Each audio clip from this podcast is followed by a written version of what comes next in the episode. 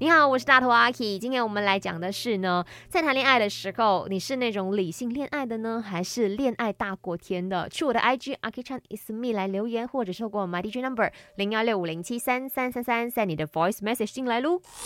Kiki 不只是一个人，他是宇宙中的你你你你你你你你你你你你你，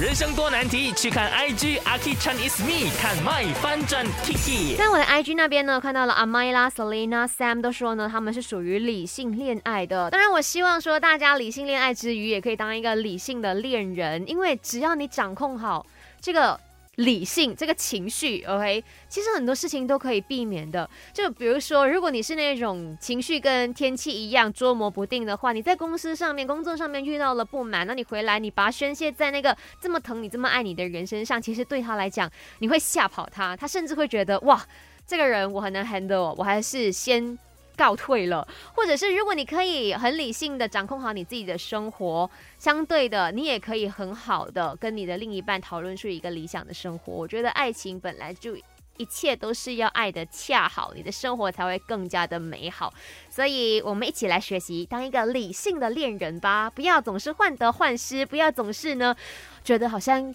啊这个人做的每一个小动作都有一些阴谋的。OK，